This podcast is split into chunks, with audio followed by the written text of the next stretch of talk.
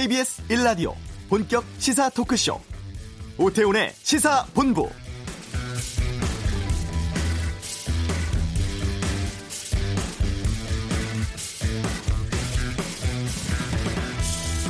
홍콩 보안법이 중국 전인대 상무위원회를 통과했습니다. 만장일치였고 곧바로 시행됐습니다.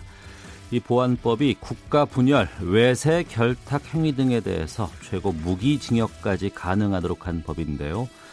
아, 송환 반대 시위와 같은 대규모 시위가 불가능해질 수도 있고 국제사회에 홍콩 민주화 운동에 대한 지지를 호소해도 외국 세력과 결탁이다 이렇게 해서 처벌받을 수도 있습니다.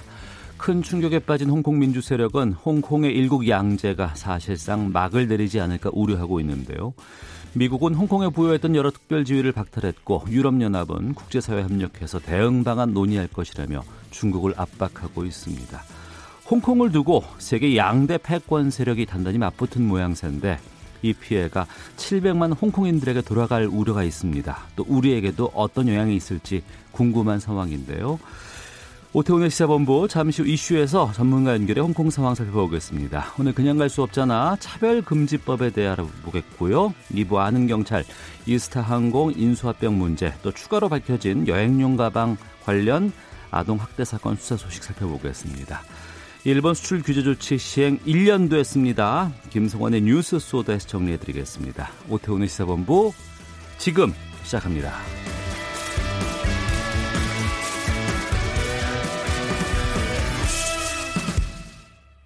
네, 오늘이 7월 1일 어, 홍콩 주권 반환일이었습니다. 근데 공교롭게 홍콩 보안법이 발효되는 시점이 되기도 했네요.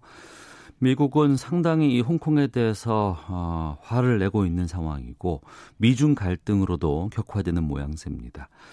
우리에게는 어떤 영향이 있을지도 궁금한데요. 아, 전문가 연결해서 좀 말씀을 들어보겠습니다. 주 홍콩 총영사 선임 연구원 지내신 호서대학교 교양학부의 전가림 교수를 연결하겠습니다. 안녕하십니까? 네, 안녕하세요. 예. 전 교수께서 3대째, 3대에 걸쳐 중국을 연구하고 계신다고 하는데 어떻게 된 건가요? 네, 제 외조부께서 시작을 하셨고요. 그리고 예. 저희 부모님 두 분이 다 중국 관련 그 정치와 관련된 문제를 연구하고 있습니다. 예. 그리고 저까지 이제 이르렀고요. 네. 어, 폭넓게 홍콩에 대해서 좀 질문을 드려도 될 것 같습니다. 아, 네. 아, 예, 고맙습니다. 하나씩 좀 여쭤볼까 하는데 오늘이 홍콩 주권 반환일이잖아요. 네, 맞습니다. 1997년도 7월 1일 날 중국으로부터 반환이 됐죠. 네. 예. 영국으로부터 중국으로 반환이 됐죠. 네. 반환됐는데 중국과 홍콩은 같은 나라인데 제도는 달라요. 네, 맞습니다. 이제 어, 지난 한 100년 동안 영국이 지배를 해왔습니다. 그래서 영국령의 어떤 부분으로서 존재했던 것이 홍콩인데 어, 97년을 기점으로 해가지고선 중국에 반환되는 과정에서 제도적인 차이 그리고 사회 문화 양식에 있어서의 차이를 인정한다는 측면에서 양국 간의 어, 일국 양제라는 한 나라의 두 가지 제도를 시행한다라는 내용의 합의를 했고요. 그리고 네. 어, 영국 입장에서 보면은 그간 영, 어, 홍콩을 관리해 오면서 어, 가졌던 어떤 어떤 일종의 부가가치가요. 그런 거를 이제 지속하기 위해서 음. 고도의 자치라든지 홍콩인에 의한 홍콩 통치를 50년 동안 어, 보전한다라는 것을 중국으로부터 확약을 받은 상황입니다. 그래서 네. 어, 사실은 홍콩은 지금은 중국이라고 볼 수 있지만 어, 여전히 체제와 제도 그리고 사회 문화 양식적인 측면에서 보면은 중국과는 상당한 차이가 있다라고 말씀드릴 수 있겠습니다. 네, 영국은 그 입장을 계속 지키려고 하고 있지만 중국으로서는 또 달갑지 않은 상황일 수도 있겠군요. 그러면. 네, 그렇습니다. 그게 이제 지금 우리가 얘기하는 홍콩 문제와도 관계가 되는 건데요. 제가 봤을 때는 어떤 약속이라는 것이 어, 상당히 구체적으로 어, 진행되지 않은 문제 그리고 음. 이것에 대한 해석의 문제가 결국은 지금의 홍콩의 문제를 보아왔다라고 생각합니다. 중국이 50년이라는 시간을 얘기했을 때는 당시 중국의 어떤 경제적인 상황이 홍콩을 어, 홍콩을 극복하지 못하는 상황이었거든요. 당시 예. 홍콩은 중국 전체 GDP의 20%가 넘는 어떤 어. 경제적인 어, 활력이었고 또 그 영향력을 행사를 했는데 지금은 홍콩이 중국 GDP의 2% 정도밖에 안 됩니다. 그러다 예. 보니까 중국에서 보는 50년이라는 것은 우리가 일반적으로 어, 생각하는 시간적인 어떤 의미보다는 중국의 능력치가 변화했다. 그렇기 때문에 50년은 더 당겨질 수 있다는 비교적 탄력적인 해석이라고 볼 수 있겠죠. 그래서 이것이 어, 성문화된 과정에서 영국과 상당한 마찰을 빚고 있는 부분이기도 합니다. 네. 그런 상황에서 이번에 홍콩 보안법이 발효가 됐습니다. 벌써. 네, 맞습니다. 이건 어떤 법인 거예요, 그러면? 어, 이 법의 주요 내용은 이제 국가 분열 행위를 제재하고 처벌하고요. 또 그리고 국, 어, 중국이라는 어떤 정권에 대해서 전복을 한다라는 의도가 있었을 때 이것을 방지하기 위한 것 그리고 이제 테러 활동 등을 어로 인해 가지고선 국가 안보를 훼손하는 행위 자체를 제재를 하고 그리고 외부 세력과 결탁을 해 가지고선 어 홍콩에서의 어떤 활동 혹은 뭐 이 활동을 간첩 활동이라고 중국에서 명명을 해놨는데 일종의 간첩이라든지 간섭 활동을 하는 것을 어 처벌하겠다라는 법안의 내용입니다. 네.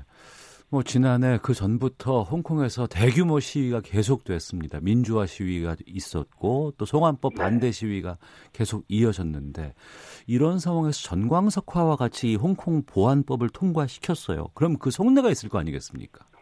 네 맞습니다. 사실 홍콩에서의 보안법 그 를 제정하는 시도는 이미 오래전부터 있었습니다. 2003년에도 있었고요. 네. 그리고 홍콩 반환과 더불어서 이제 중국에서 일국 양제를 채택하고 있는 지역이 마카오인데 마카오는 2009년에 이 보안법이 실행이 됐습니다. 그래가지고 지금까지 어, 적용이 되고 있고요. 근데 홍콩에서는 그 어, 법의 제정에 있어서 상당한 어떤 마찰이 있었던 것이 사실입니다. 우리가 알고 있는 우산혁명이라든지 아니면은 네. 송화국과 관련된 형, 어, 어떤 시위 그리고 최근 들어서 이 국가보안법과 관련된 시위가 너무 극렬하다 보니까 음. 홍콩 내에 입법원을 통과하지 못했습니다.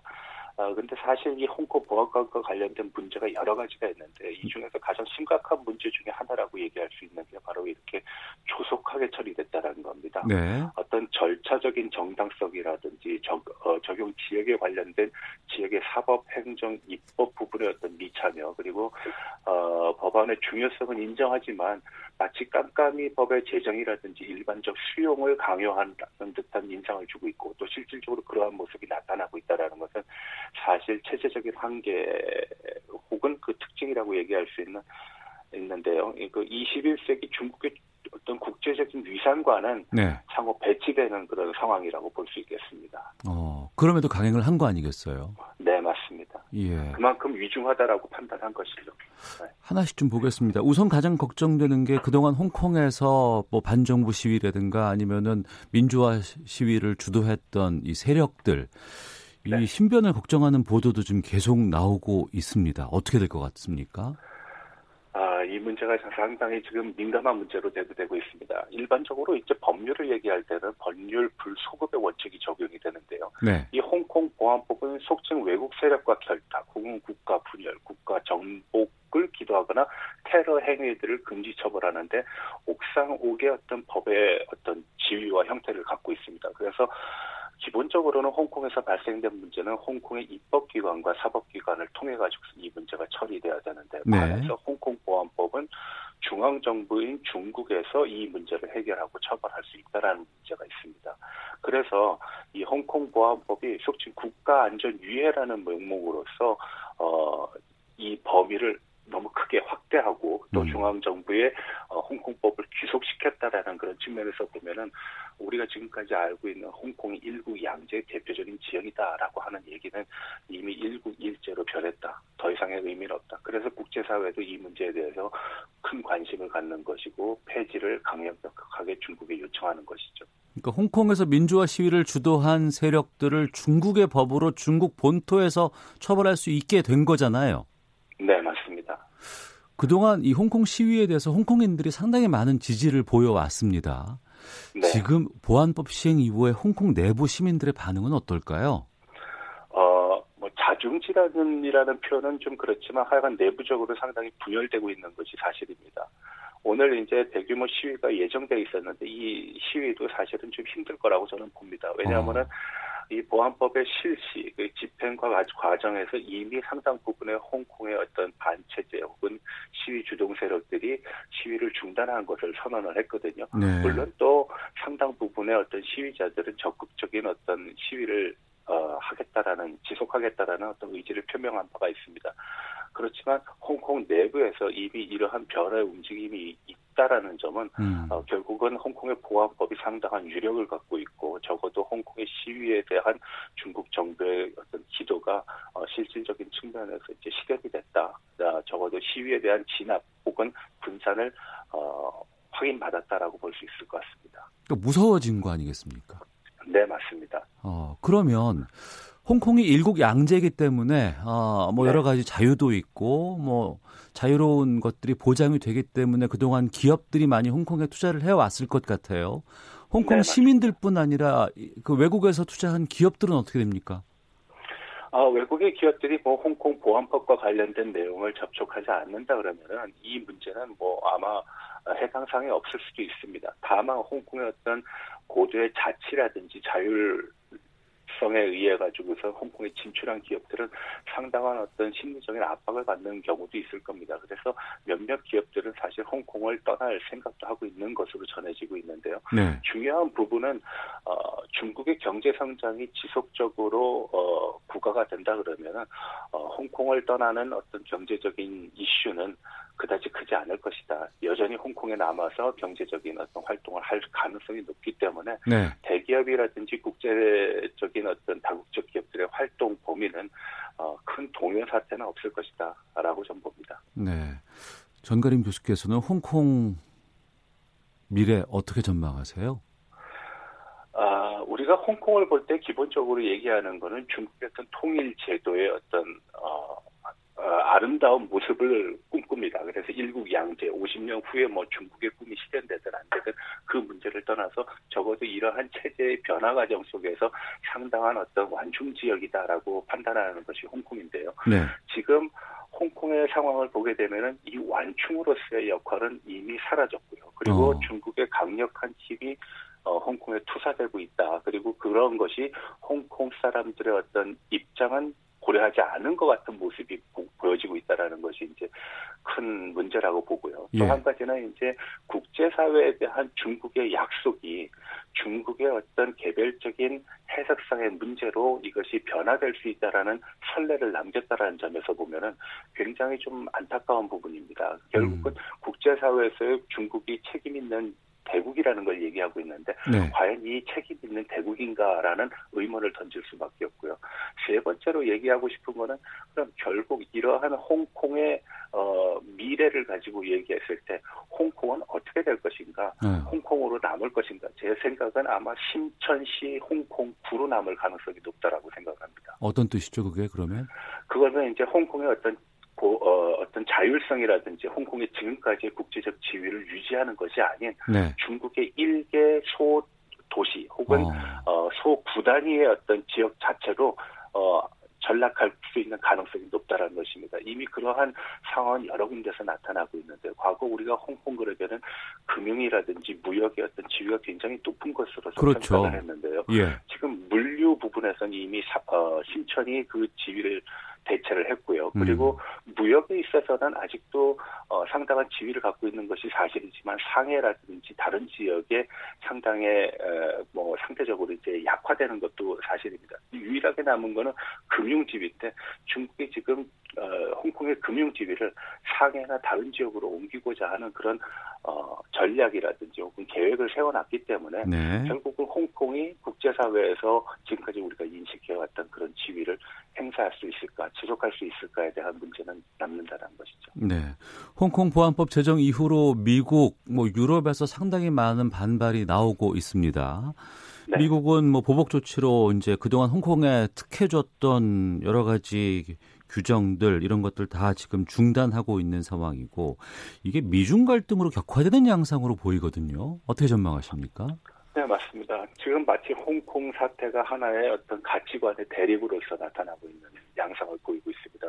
어, 적어도 민주와 자유 라는 것이 중국의 어떤 체제에 대한 압박으로 인해 가지고선 소멸돼 가고 있는 것이 아니겠는가 하는 우려가 지금 사실 나오고 있습니다. 특히 오늘 얘기하고 있는 중국의 그 홍콩의 보안법은 바로 이 점에서 이제 우려하는 것들이 많은데요. 우리가 가장 우려하는 것 중에 하나가 이제 일국 양제가 훼손됐다라는 거고요. 예. 홍콩의 자율성 역시도 훼손됐다. 그리고 단순한 시위도 처벌 가능한 이런 옥상 옥의 어떤 법안이 통과됨으로 인해 가지고서 홍콩이 지난 어, 100년 동안 혹은 시간 동안 누려왔던 그러한 모습들은 이미 사라졌다라는 것이고 또 한 가지는 네. 어, 홍콩 보안법이 처벌하는 수위가 너무나 높다라는 겁니다. 어.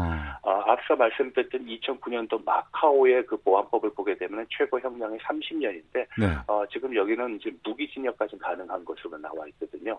그래서 과도한 중국 정부의 어떤 영향력 행사 어, 행사가 아닌가 하는 그런 우려가 있다는 것이죠. 이것이 결국 국제사회 규범과도 충돌하는 문제가 있다는 것이고요. 예.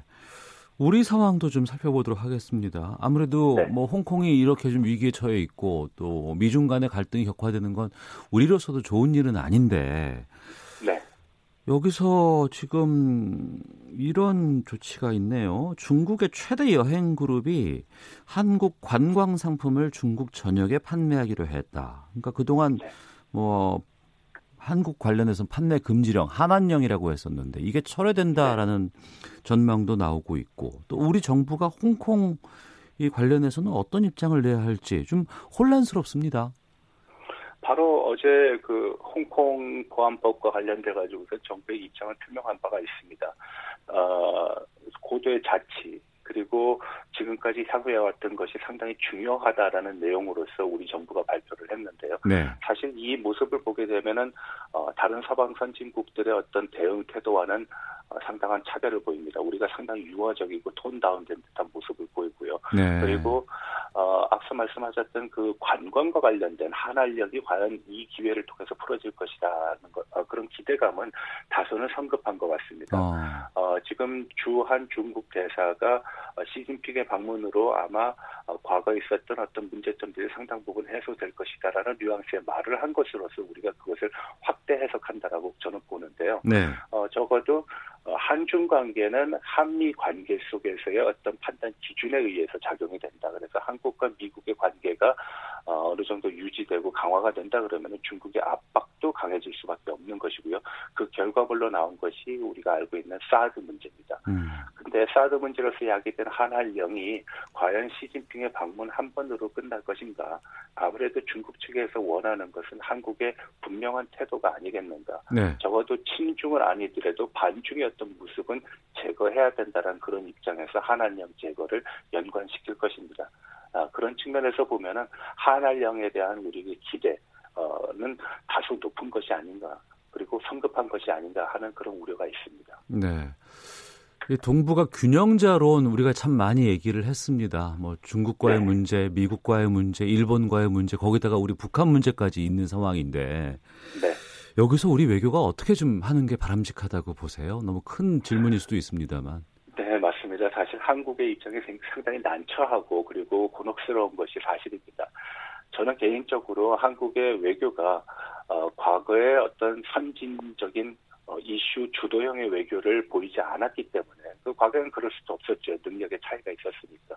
근데 최근에 우리의 국제적인 위상을 보게 되면 이런 이슈 선점이라든지 이슈를 끌고 갈 수 있는 능력을 우리가 적어도 이 시점에서 좀 행사할 필요가 있다. 그렇게 되면은 아마 안보와 경제 문제에 있어서의 선택지를 강요받는 그런 문제로 고민하는 것은 줄어들 것이라고 봅니다. 쉽게 얘기하면은 사안별로 우리의 대응 방안을 어, 나눠야 된다라고 저는 봅니다. 그리고 어, 정부의 어, 문제에 대한 어떤 정책 일관성이 있어야 된다라는 것이죠. 어, 지금까지 우리는 다소 정책의 일관성이 좀 부재했던 것이 사실입니다. 그래서 경제적인 문제에 있어서는 중국, 어, 안보적인 문제에 있어서는 미국이라는 그 양자 간의 선택지를 항상 고민을 해왔는데 네. 사실 저는 안보적인 문제 이미 답이 나왔습니다. 우리는 어. 차피 동맹 관계에 있으니까요. 경제적인 부분은 정치와 안보와 연관된다라는 것은 일반적으로 통용되는 그런 이슈는 아닙니다. 다만 중국이 그것을 강력하게 활용하고 있다라는 점에 문제가 있다라는 점에서 보면은 우리가 이 부분을 다소 좀 세분화할 필요가 있다. 그렇지만 우리의 어, 어떤 정책적인 입장은 일관성을 견지해야 된다고 저는 봅니다. 음. 알겠습니다. 어, 홍콩 문제 또 여러 가지 외교적인 상황까지 좀 저희가 좀 말씀을 좀 들어봤는데요. 홍콩에서 또 다른 변화가 좀 있게 되면 그때 또 모시도록 하겠습니다. 네, 알겠습니다. 예, 오늘 말씀 고맙습니다. 고맙습니다. 네, 지금까지 주 홍콩 총영사 선임연구원 지내신 호서대 교양학부의 전가림 교수와 함께했습니다. 이어서 이 시각 교통 상황 또 헤드라인 뉴스 듣고 오겠습니다. 먼저 교통정보센터 임초희 리포터입니다. 네, 이 시각 교통정보입니다. 고속도로는 작업으로 밀리는 곳이 많습니다. 먼저 경부고속도로 신갈분기점 4차로와 갓길에서 시설물 보수를 하고 있어서요. 뒤로 2km 구간 여파받고 있습니다. 이후 정체는 양재 부근부터 반포 사이고요. 반대 부산 쪽으로는 한남에서 서초, 신갈분기점부터 수원까지 막히고 있습니다. 서울 외곽고속도로 판교에서 일산 구리 방면 장수부터 송내, 토평부터 상일까지 정체 살펴지고요.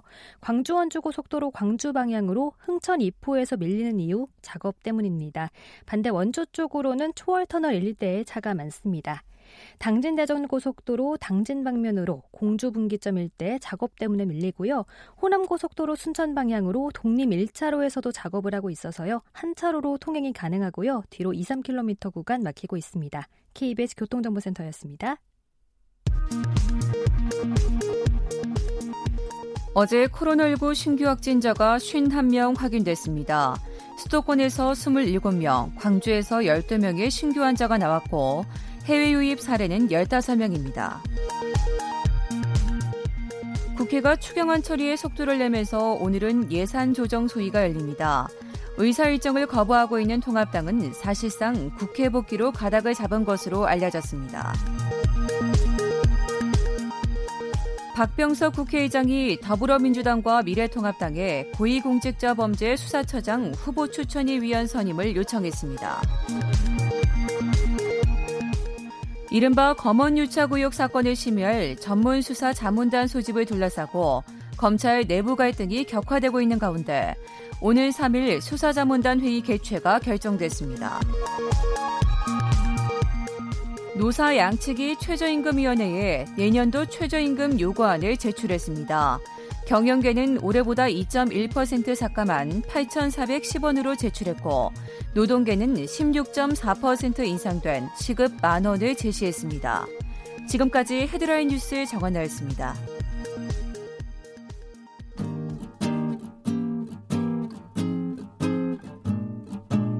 KBS 1라디오 오태훈의 시사본부 여러분의 참여로 더욱 풍성해집니다.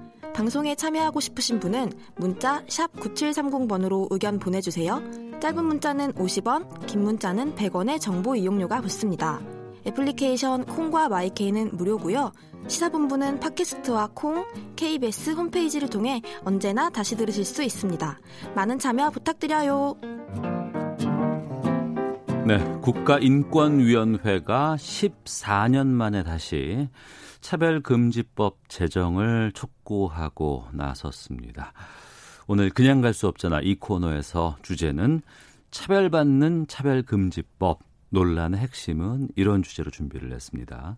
이종근 시사평론가와 함께합니다. 어서 오세요. 네, 안녕하십니까? 예, 그러니까 국가인권위원회가 이 법 차별금지법을 제정하라고 국회에다가 촉구한 거 아니겠습니까? 네, 그렇습니다. 근데 이게 7.8기라고요? 네, 그렇습니다. 2006년도에 인권위가 처음으로 네. 이 제정을 권고를 했어요. 네. 지금처럼 권고를 했는데 그 권고 이후에 2007년도에 법무부가 이제 법안을 만들었습니다. 그래서 어 일단 발의를 시작을 그런 작업을 시작을 했는데 그 이후로 2020년까지 그러니까 이, 이 지난 최근에 정의당이 발의한 것 이전까지 일곱 차례에 걸쳐서 사실은 발의가 됐고 네 차례에 걸쳐서 폐기가 됐어요. 네. 임기까지 음. 어 그 상정이 안 됐기 때문에 그 중에 두 차례는 발의한 사람 중 일부가 철회했고 예. 바- 압박 뭐 이런 것 때문에 음. 한 차례는 노회찬 의원이 발의를 했기 때문에 노회찬 예. 의원이 사망하시 별세하신 관계로 음. 자동 폐기됐습니다. 예. 차별금지법이 어떤 내용을 담고 있는 거예요? 네. 어, 한마디로 말씀드려서 사별금지법은 성별, 성정체성, 또 장애, 병력, 외모, 나이, 출신, 국가, 출신, 민족, 인종, 피부색, 언어, 출신 지역, 혼인 여부, 성 정체성, 성 지향성, 임신, 가족 형태, 종교, 사상 또는 정치 의견, 범죄 전력, 보호 처분, 학력, 사회적 신분 등을 이유로 해서 어떠한 경제적, 정치적, 사회적, 문화적 생활의 모든 영역에서 합리적 이유 없이 차별과 혐오를 금지하는 법률입니다. 제가 좀 길게 말씀드렸지만 이 항목들이 굉장히 중요한 항목이라 아, 말씀을 들어보니까 이건 당연히 해야 되는 것 같다라는 생각이 들거든요. 네, 그렇습니다. 그런데 어, 사실 어, 당연한 것 같으면서도 14년 어, 동안 왜 안 됐냐면 일부 또 반대가 굉장히 격렬한 반대 있었어요. 어떤 법안도 이렇게 사실 일부에서 반발이 심한 적이 없었거든요. 그래요? 아까 말씀드렸지만 어, 일부 의원들이 법안의 상정에 같이 참여하고서 철회를 할 정도로 그 압박이 굉장히 심했기 때문에 어. 어 이렇게 지금 14년 동안 통과가 안 됐다라고 볼 수가 있죠. 예.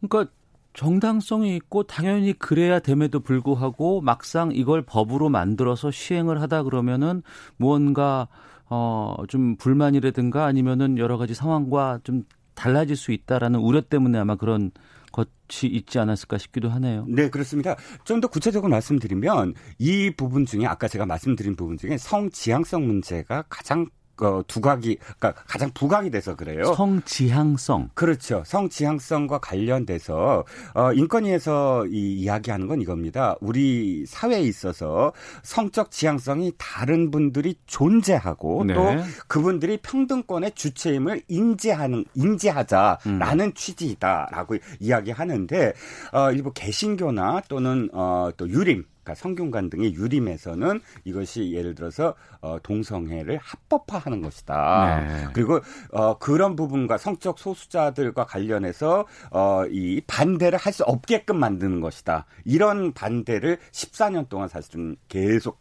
압박을 하고 했기 때문에 네. 어, 이, 이 국회나 혹은 정부가 그러니까 이 진영이 바뀌었을 때 표를 의식한 것도 좀 있고 어, 음. 어, 이런 부분들에서 좀 주저했던 부분들이 굉장히 많았다는 것입니다. 네. 차별금지법이면은 차별을 했을 경우에 처벌이 있을 수도 있다는 뜻으로 들리거든요. 네, 그런데 그래서 이번에 사실 인권위가 법을 약간 좀 어, 법명을 어, 평등법이라고 약 생략해서 평등법이라고 좀 바꿔봤어요. 차별금지법으로 부르지 말고 예, 평등법으로 불려다오. 예. 평등 및 차별금지에 관한 법률 이렇게 해서 포, 이 길지만 예. 이 뜻은 뭐냐면 차별금지 그러면 뭔가 금지하는 거에 굉장히 중점이 둔 것 같아서요. 네. 실제로 금지라는 항목이 들어가서 그렇지 어, 차별적인 발언을 했다 그래서 형사처벌을 하거나 그러지는 않습니다. 네. 다만 중요한 건 고용이라든지 음. 또는 교육이라든지 또는 서비스 있지 않습니까? 네. 뭐 배달해서 음식을 먹거나 이런데 또는 음식을 팔거나 이런 서비스에서 아까 말씀드린 그런 여러 가지 이유들 중에 하나를 들어서 고용이 안 된다든지 교육을 음. 못 받게 한다든지 서비스를 못 받게 하는 것에 대해서 시정을 네. 명령할 수 있고 또 이것에 대해서 어이 그 이야기한 사람에 대해서 불이익을 줄 경우 이 경우에는 확실하게 3천만 원 이하 3년 이하의 어, 판결을 내릴 수 있도록 한 게 법률이지 음. 발언했다고 그래서 형사처벌한다 이거는 아니라는 거죠. 네. 뭐 최근에 아파트부 경비 노동자에 대한 여러 가지 차별 음. 문제라든가 네네. 어 이런 것들이 반드시 필요할 것 같다라는 분야도 있으면서도 불구하고 그렇습니다. 또 한편으로 앞서 뭐 성적 지향성 문제 때문에 여러 가지 반대도 있다고 하셨는데 네. 그동안 구체적으로 왜 폐기가 될 수밖에 없었는지 왜 반대가 될 수 있었는지에 대한 좀 사례를 좀 알려주신다면요. 어, 아까 말씀드렸던 부분이 이제 네 번 폐기되고 네. 두번 뭐 그 발의자가 철회되고 한 번은 발의하신 분이 별세를 하고 한 일곱 가지 어떤 경우인데 네. 아, 구체적으로 좀 들어가 보면 음. 이겁니다. 아, 2010년도에 이제 4월 달에 법무부가 안을 냈어요. 네. 안을 냈는데 그때 상당히 이제 좀 구체적이었습니다. 어. 그런데 당시에 이제 좀 직접적인 계기가 됐던 게 모 지상파 방송국에서 아주 인기 있는 유명 작가가 만든 드라마입니다. 네. 이 드라마가 중반까지는 뭐 별로 반발이 없었는데 중반에부터 동성애 커플이 등장을 해요. 어. 그때 갑작스럽게 이 좀 분노를 한 그런 기독교계가 일간지에 광고를 시작합니다. 그 광고 내용이 기독교 교리에 따르면 음, 이런 그 동성애는 죄악이고 이거를 법적으로 인정하는 것은 잘못된 것이며 이것을 죄악임을 알리는 것을 처벌한다는 것은 말도 안 된다라고 예. 주장하면서 어 굉장히 이 전화 그러니까 뭐 법무부 인권이 그다음에 의원들한테 집요하게 압력을 넣은 것 아. 이때가 이때부터 이제 도화선이 돼서 아예 일부 기독교계에서는 이 운동 자체를 그냥 상시화하고 네. 이 단체를 만들어서 어, 늘 이렇게 그 압력을 넣는 그런 부분이 계속 지속이 됐고요. 음. 어 2017년도 대선 때 네. 이게 좀 문제, 굉장히 논란이 됐었어요. 심상정 후보가 어, 이걸 받아 이걸 해야 된다라고 네. 공약하면서 후보 토론회에서 이걸 의제화했는데 문재인 후보 지금 대통령이신 문재인 대통령은 아직 사회적 합의, 합의가 덜 됐고 또 음. 인권위법에 이미 어, 항목이 있으므로 어, 이, 이 재정에 대해서는 반대한다 이렇게 말씀을 하셔서 사실 논란이 또 커지기도 했죠. 그러니까 인권위법은 지금 제정돼 있으니 네네. 거기서 주로 다루면 되고 굳이 차별금지법은 아직까지는 좀 너무 앞선 것 같다라는 의견인 것 같은데. 네.